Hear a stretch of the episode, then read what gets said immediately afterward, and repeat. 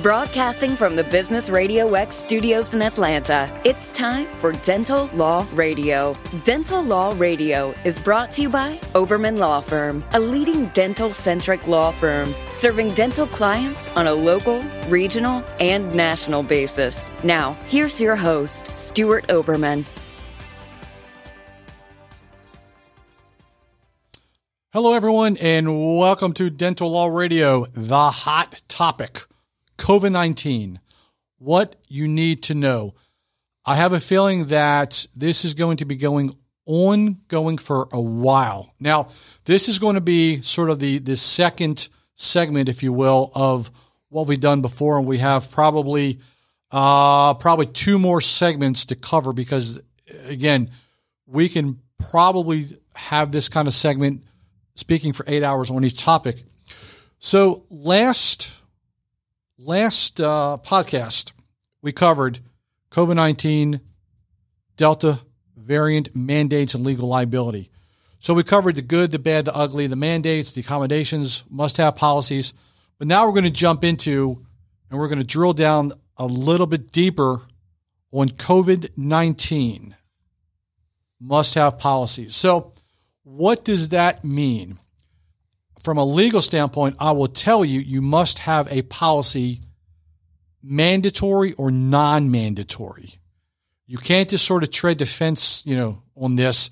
You've got to be all in either way. Either you're going to mandate it and set di- set set guidelines, and then policies and procedures if it is not done, draw that line in the sand or you're going to have non mandatory policies.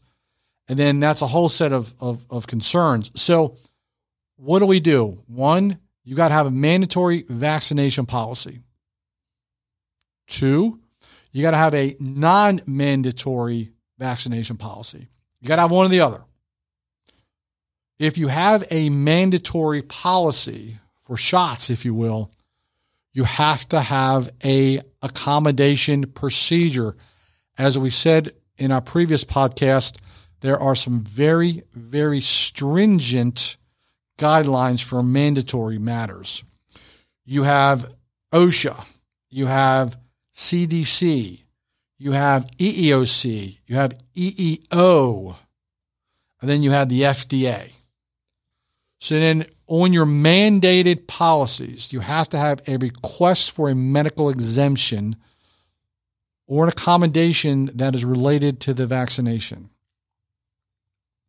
Then you've got to have a request for religious exemption and then the accommodation related to the vaccination. Now, I want to drill down specifically in policies. So I want to outline things that have to be and should be in a policy. Now, I will urge you do not go on the internet and cut and paste a vaccination policy. Because when you're dealing with OSHA, CDC guidelines, EEOC, EEO, and the FDA, that is an absolute trap that I will tell you will not be covered in the things you get on the internet for cutting and pasting. So basically, basics, basics here. COVID 19 vaccination policy. What does that have to do? Okay.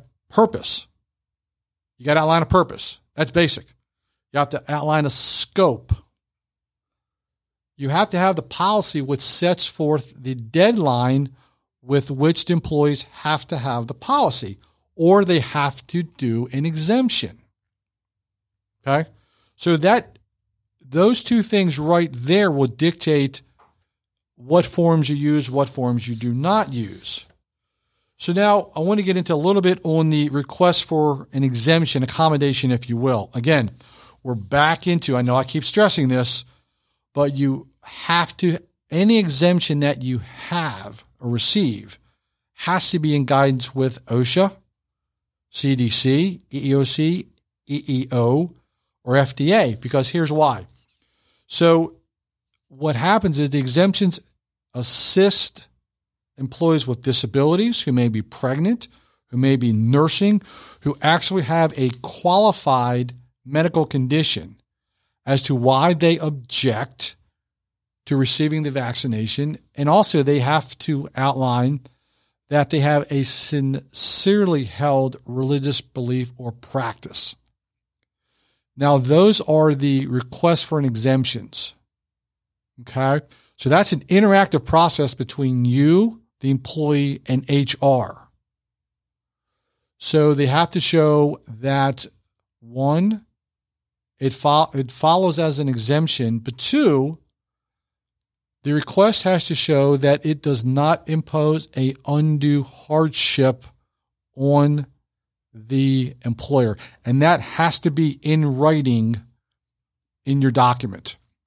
And it also has to have or should have specific writing that the accommodation can be done and a request can be done without fear of retaliation. You retaliate against an employee who does not want to receive a vaccination, and you got all kind of federal law problems. So let's let's take a little bit deeper dive into the request for a religious exemption or accommodation that's related to the vaccination. So first and foremost, you need to state very clearly that your practice or for those who are not dental owners but maybe other business owners that your business is committed to complying with all laws that protect employees' religious beliefs and that you will provide an exemption or a reasonable accommodation for employees' religious beliefs and practices who prohibit the employee from receiving a COVID 19 vaccination. That is language that needs to be included along with multiple sections of other exemptions. Now, the language has to state again, I would urge you to seek legal advice if you're implementing these policies. Do not cut and paste.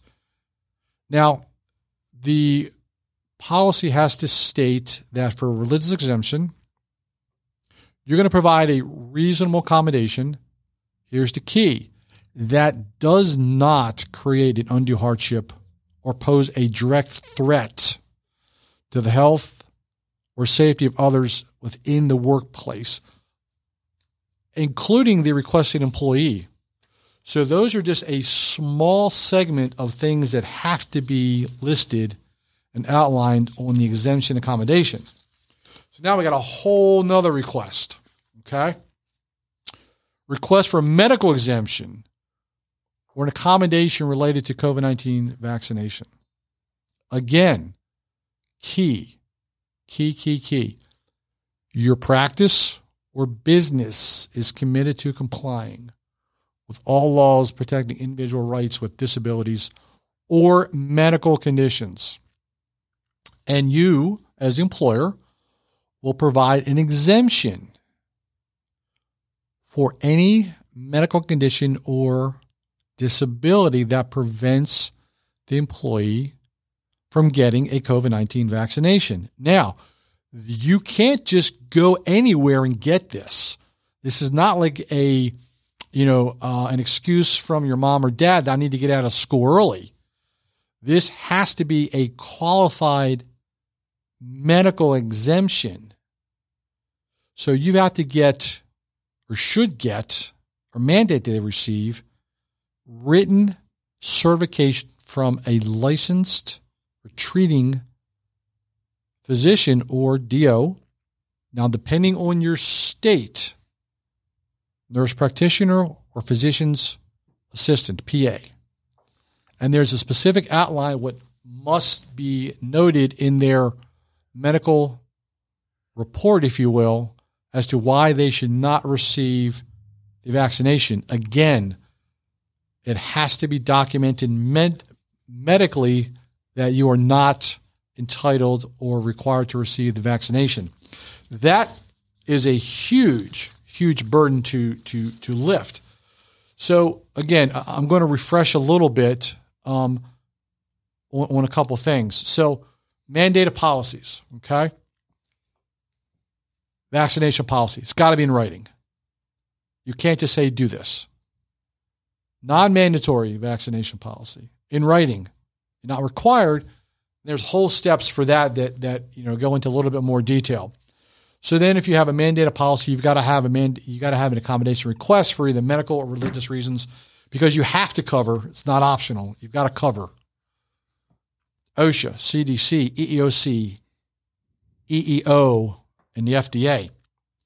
So then we just covered one the basic things that have to be in the common that uh, have to be in, in mandated policy.